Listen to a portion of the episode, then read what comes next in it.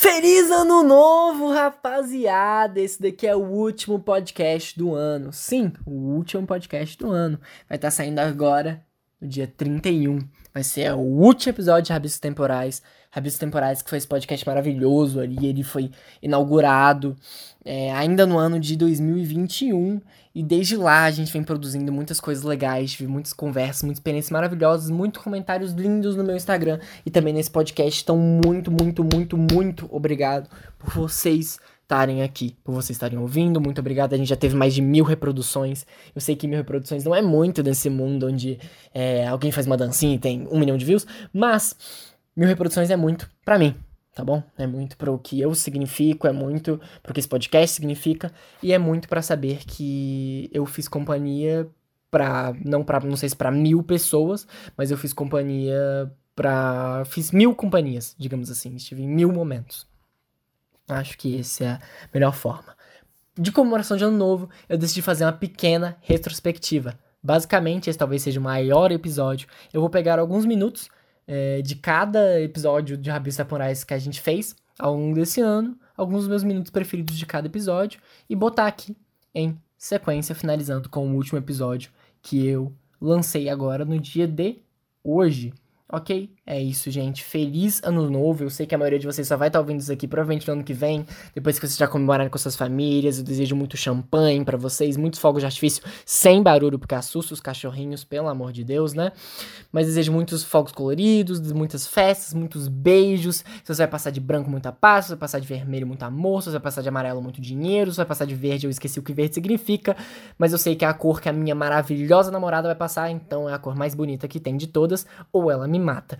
Enfim, um beijão para vocês, gente. Feliz ano novo. Vocês são fodas e que 2022 venha muito mais episódio que é, a gente tem aqui né, nesse podcast muito mais episódios do que a gente teve esse ano, até porque eu sei que postar dois episódios nesse, no mesmo dia vai deixar vocês muito mal acostumados. Um beijão, galera. Feliz 2022. Fui. Me faz é muito, é muito, é muito engraçado como o ser humano ele é contraditório. A gente ama uma pessoa, a gente quer que ela esteja com a gente, a gente quer a atenção e valorização daquela pessoa, mas a gente acredita que essa relação não é recíproca. Então, primeiro que a gente já se faz uma armadilha para nós mesmos, né? Por que, que você se importa tanto com a atenção de alguém que você sente que não te ama de volta, cara? O que não te ama com a mesma intensidade? Não deveria você virar para essa pessoa e falar: bom, se essa pessoa não me valoriza tanto quanto eu valorizo ela, você não deveria valorizar ela menos?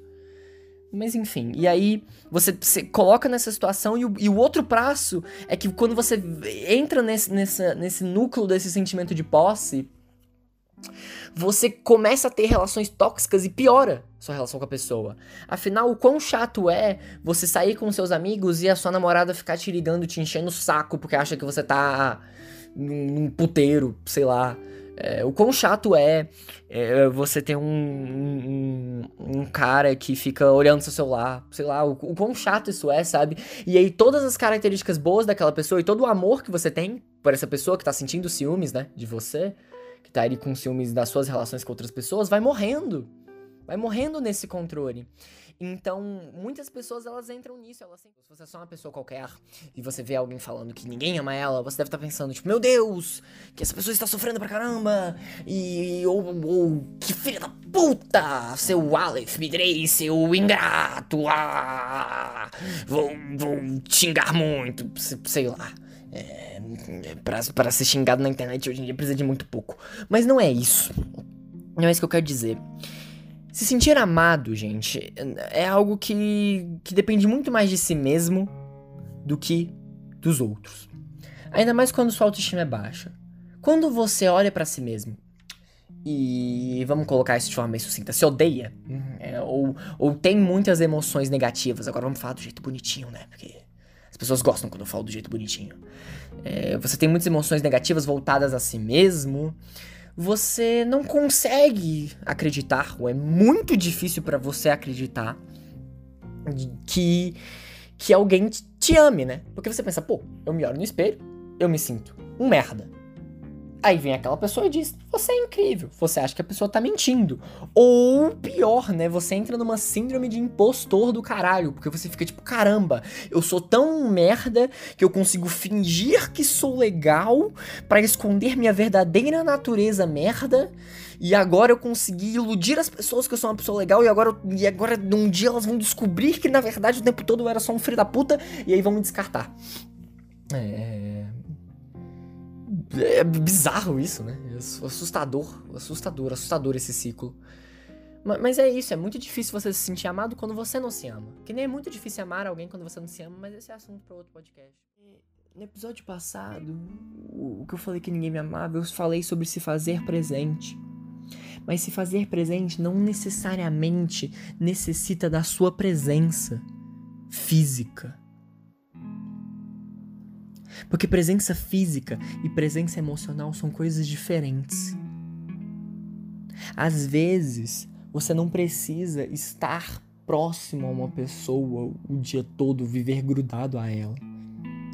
Mas se essa pessoa se sentir sozinha ou se essa pessoa se sentir mal, ou se ela precisar de ajuda, ela sabe a quem recorrer. Ou às vezes nem num caso tão extremo.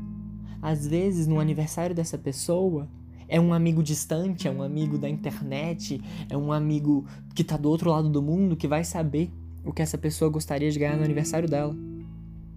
Eu digo uma coisa para você. É, eu aposto contigo que a metade das pessoas que vivem na minha vida presencialmente ali nem sabem como eu gostaria de comemorar meu aniversário. Eu aposto com você isso. Você vai bater o olho e você vai se apaixonar para sempre pela sua princesa bela que precisa ser salva por um cavaleiro de armadura branca. É esse estereótipo de amor que a gente vê ali no drama de Romeu e Julieta. E é um estereótipo de amor que, apesar dele ser dito por ser tão intenso e tão incrível assim, ele, ele, ele é burro, né? Tipo, ele é um amor, um amor, um amor burro e muito burro. Aí você pensa, ah, como assim muito burro? Em nenhum momento Julieta conversa com Romeu sobre o plano dela. Tanto que é por isso que ele se vê é, enganado, assim, achando que ela tinha morrido. E em nenhum momento Romeu para e pensa antes de cometer suicídio. É um relacionamento muito burro, não é só cego. O amor não é só cego ali em Romeu e Julieta. É um amor cego, mudo, surdo, analfabeto e, e, burro, sabe? É um amor extremamente burro, é um amor extremamente que falta inteligência, uma, uma, uma química entre os dois, um companheirismo, é um amor sem companheirismo. Porque eu assegurava em um ponto em que ela não iria amar outra pessoa, porém também não a deixava ir. Então eu virei e dei o golpe mortal, o golpe final. Falei para ela que aí nossa amizade acabava. E estava na hora de por fim aqueles cinco anos, seis anos quase, né? Aqueles seis anos de amizade deturpada, que foi muito bonita, foi muito linda. Eu tenho, com certeza, uma das, uma das melhores memórias da minha vida é de estar na cozinha dela, conversando sobre a vida. Ainda quando eu choro, eu me sinto mal, eu, eu sinto vontade de, de ligar para ela para poder desabafar, ou quando acontece algo bom. Ela é uma das primeiras pessoas que eu gostaria de contar. Mas isso é injusto com ela. E eu não posso pensar só na minha felicidade. Porque eu a amo de verdade. Ah, eu quero ajudar os outros, eu quero.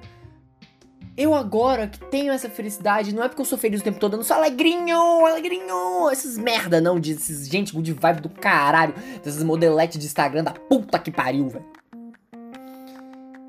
É uma felicidade genuína, é uma felicidade, é uma alegria verdadeira, de que às vezes as coisas dão errado e tudo bem. Mas eu vou sempre dar o meu melhor para que elas deem, deem certo. É, é, é a sensação de que de renovação. De que às vezes meus namoros terminam, minhas amizades terminam e, e tudo bem, irmão. Seja feliz. Seja feliz. Se você passou pela minha vida e já foi, seja extremamente feliz. Eu sei que muita gente guarda rancor, muita gente me odeia, muita gente vai lá no meu Instagram mandar direct me xingando. Mas seja feliz, cara. Só desejo que você seja puramente feliz. Você merece ser feliz. Todo ser humano merece ser feliz. Positividade, velho. Positividade. Isso que é importante. E eu sinto que isso tá na minha vida mais. sobre ser mãe no total, eu quero te contar uma pequena história, não muito longa, eu prometo, mas é de um livro chamado Fábulas de Esopo. Como assim Fábulas de Esopo? Quando eu era bem pequeno, imagina comigo, você puder até fechar os olhos é melhor, se você não estiver ocupado, se não estiver dirigindo, se estiver cozinhando, fecha os olhos comigo. Imagina comigo um quarto, pequeno assim, não muito grande, todo branco, com uma cama de casal no centro desse quarto, uma escrivaninha com, algumas coisas assim dos dois lados da cama e um pequeno armário que fica assim em frente da cama. Esse quarto, é, nessa cama de casal, eu acho que era uma cama de casal, dormia eu e meu irmão quando éramos pequenos. E todas as noites eu lembro dos lençóis, assim, que tinham sempre uma figurinha de bichinho.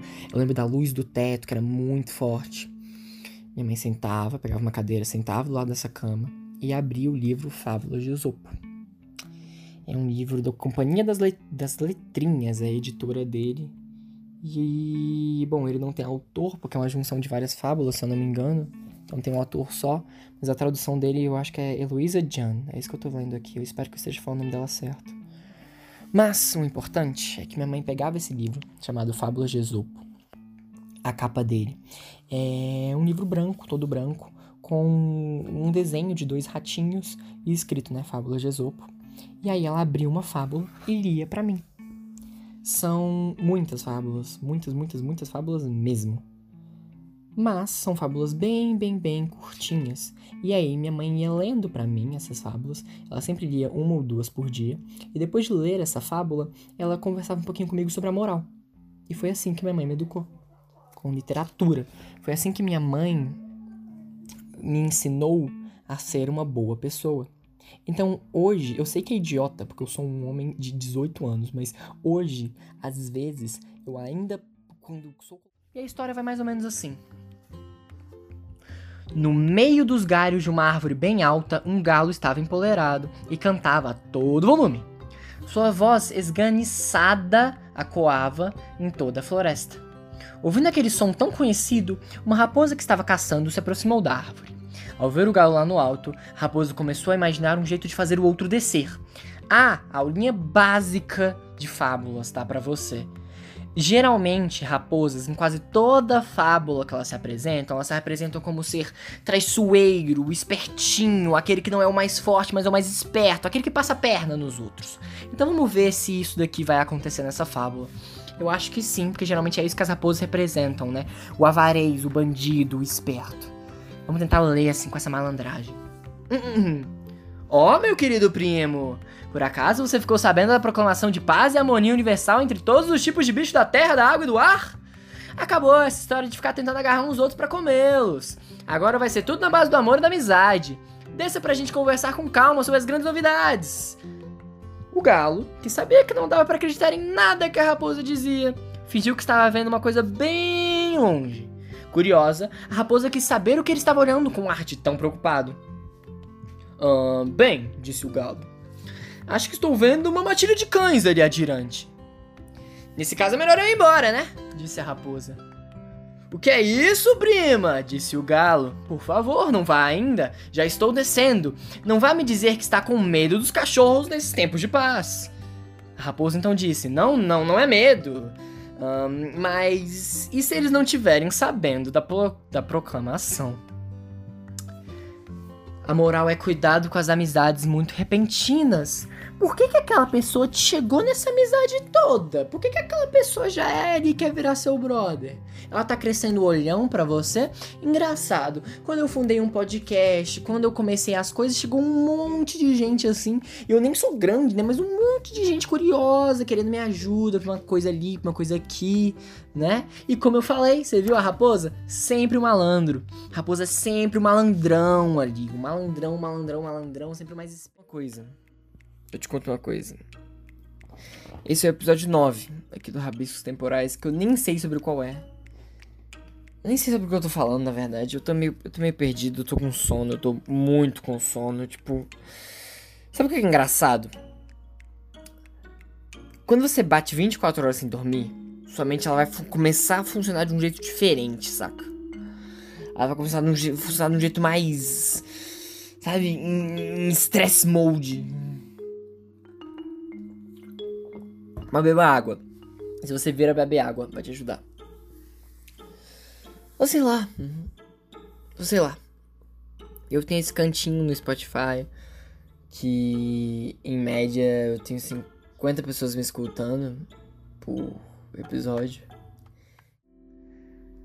É isso. É, a gente vai ter cópias físicas. Eu, eu vou dar um jeito, cara. Eu vou dar um jeito de ter cópias físicas. Ou um editor me ajuda. Se meu editor não me ajudar, mano, eu não preciso de ninguém, mano. Cara, coragem, força, foco e fé. Eu vou me publicar sozinho. Nem que eu funde uma editora, mano. Ômega Editorial, mano. Nossa, imagina, hein? Tempos Editorial, Paradox Editorial, Paradox Editora. Nossa. Editora Paradoxo. Bom, eu vou, eu vou, eu vou conseguir. Eu vou conseguir, eu vou dar o meu melhor para conseguir. Eu preciso conseguir, cara. Eu preciso conseguir. Eu te traí, porque eu não vou conseguir te perdoar. Eu falo, não, eu falo com sinceridade. Porque, tipo, eu já cortei pessoas da minha vida por menos. Com certeza, mano. Eu já acordei pessoas da minha vida por bem menos. uhum. Porque eu não consigo é, conviver com pessoas que não têm credibilidade comigo, saca? Uhum. Porque, por exemplo, a gente citou o nome do Nicolau. Uhum. O Nicolau, por exemplo, ele é uma pessoa que ele tem uma credibilidade relativamente baixa. Uhum. Só que eu acredito no Nicolau que, se eu de fato precisasse, Ele seria ele verdadeiro. estaria lá. Eu acredito saca? também. Eu acredito nisso. Por isso que o Nicolau ainda está na minha vida, apesar de pra outras coisas mais simples ele ter menos credibilidade, saca? Uhum. Mas eu acho que quando o negócio aperta, Uhum. por coisas que eu já passei com o Nicolau, por tantos anos de amizade, Uhum. eu acho que ele estaria lá por mim. Uhum. Por isso que ele continua na minha vida. Porque se eu acreditasse verdadeiramente que ele, tipo, foda-se, Foda-se. tá ligado? É, mas aí não tem por que ser É. amigo de ninguém assim, mano. Exatamente, saca? Não tem por que ser amigo de ninguém, não tem por que Namorar você, ninguém lá, assim. relacionar com ninguém. Não dá pra trabalhar com alguém assim, velho. Não. Não dá, mano. Não dá pra trabalhar com gente que não dá pra confiar, velho. tal e tal e tal. E de novo eu vi o valor do professor ali, Uhum. sabe? Então assim, eu perceba, a escola em que eu frequentava, a comunidade escolar que eu frequentava nunca foi a melhor. Era sempre Uhum. escola pública. escola pública. Sempre assim, é, não é que é caindo aos pedaços também, mas Sim. sempre. Pô, o meu professor de matemática na segunda série do ensino médio, Hum. ele tava na faculdade ainda. E me dando aula, entendeu? Uhum. Ele não era nem graduado em matemática ainda. Assim também era minha professora de inglês. Eu nem sabia que podia fazer isso, velho. Cara, eu também não sabia e talvez até nem possa, entendeu? O que, o que eu tô falando é, mas ainda assim eram professores que se, se colocavam nessa condição porque não tinham um professor mais graduado. Então, assim, mesmo sem estar graduado, sem Ele era o ter- mais graduado daquela. ele, ele era a pessoa que se dispunha a ajudar com o pouco que ele sabia. Então, assim, de novo, uma relação de gratidão com essas pessoas, entendeu? E aí, eu, Hum. eu saí do ensino médio e fui pro ensino técnico no Instituto Federal Goiano. Foi onde eu tive vontade de vir para a faculdade de Direito. De novo, um professor Um acreditou desse- em mim. Joaquinzinho, Hum. faça mais algumas coisas do que outras. Hum. E às vezes, Joaquinzinho também vai precisar que Joana, Joana faça faça mais algumas coisas do que outras. Mas aí, Joaquinzinho e Joana não vão deixar de ser Joaquinzinho e Joana. Uhum. Joaquinzinho e Joana vão trabalhar juntos. Pra, Pra evoluir como um casal. negócio. JJ, velho. JJ. JJ, mais JJ, unidos. hashtag JJ. Ok, estamos ótimos. Mas essa é a parte que a gente vai começar a polemizar agora. Ui, polêmicas. Ai, meu Polemizar. chifre! Ai, meu chifre! Viu? Falei que ia ter indireta. Mas enfim, a parte que eu ia polemizar, que eu fa- fazem muito essa pergunta. Muitos amigos me fazem essa pergunta. Ai, lá vem. Ó. Inúmeras pessoas me fazem essa pergunta no Instagram, quando eu falo sobre amor. Sentimento é lindo, ok? Mas Já e quando o um beijo. de, de, de, de fundo aqui. Vou botar. Mas e quando o beijo é ruim? Aí, meu filho. Aí faz o quê? Aí já era. Amo, mas o beijo é ruim. Aí já era. Já era? Não tem por solução? Favor, por favor, não usem esse clipe Então- meu cantando errado como, Como pra minha carreira. para minha carreira. Não, mas é, mas é. Então, se Joaquim for lá, fez tudo certo, mas Joana beija mal, Joaquim beija mal, acabou, já era. É porque, na, Hum. mi- na minha concepção de beijos, Esta é uma mensagem para todos os rejeitados, para todos os fracos, para os tristes, para os depressivos e para acima de tudo, aquelas pessoas que sentem que querem encerrar a própria vida. Eu criei rabiscos temporais para eu reclamar. Eu criei um podcast construído para eu poder reclamar da minha vida, para eu poder reclamar das coisas, para poder falar os meus pensamentos de madrugada e me sentir menos sozinho. E ao longo dessa jornada, eu acho que eu me senti menos sozinho. Não, meu podcast não tem extremo sucesso, não tem extrema relevância. Mas tem você, ouvinte. Tem você que escuta o que eu falo, se importa com o que eu falo e se identifica com o que eu falo.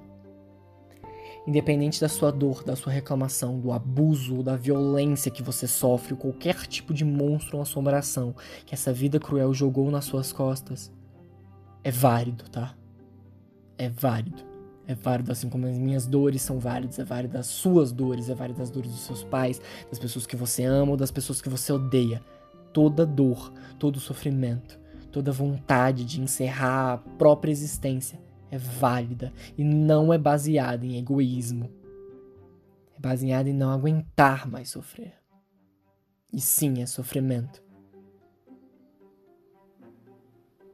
Uma vez eu ouvi de uma pessoa muito próxima de que no lugar de ter depressão ela preferia ter câncer. Pois ninguém a julgaria ou a diminuiria por ter câncer em um tumor terminal, diferentemente como fazem com a depressão. Muito obrigado, ouvinte. Muito obrigado aos meus convidados, muito obrigado a você, muito obrigado a todo mundo que fez Rabiscos Temporais acontecer nesse seu primeiro ano de vida de forma maravilhosa e intensa. Muito obrigado pelos nossos papos e por as nossas conversas unilaterais, onde eu só falo e você escuta. Obrigado por dar valor aos meus monólogos. Obrigado. Vocês são incríveis.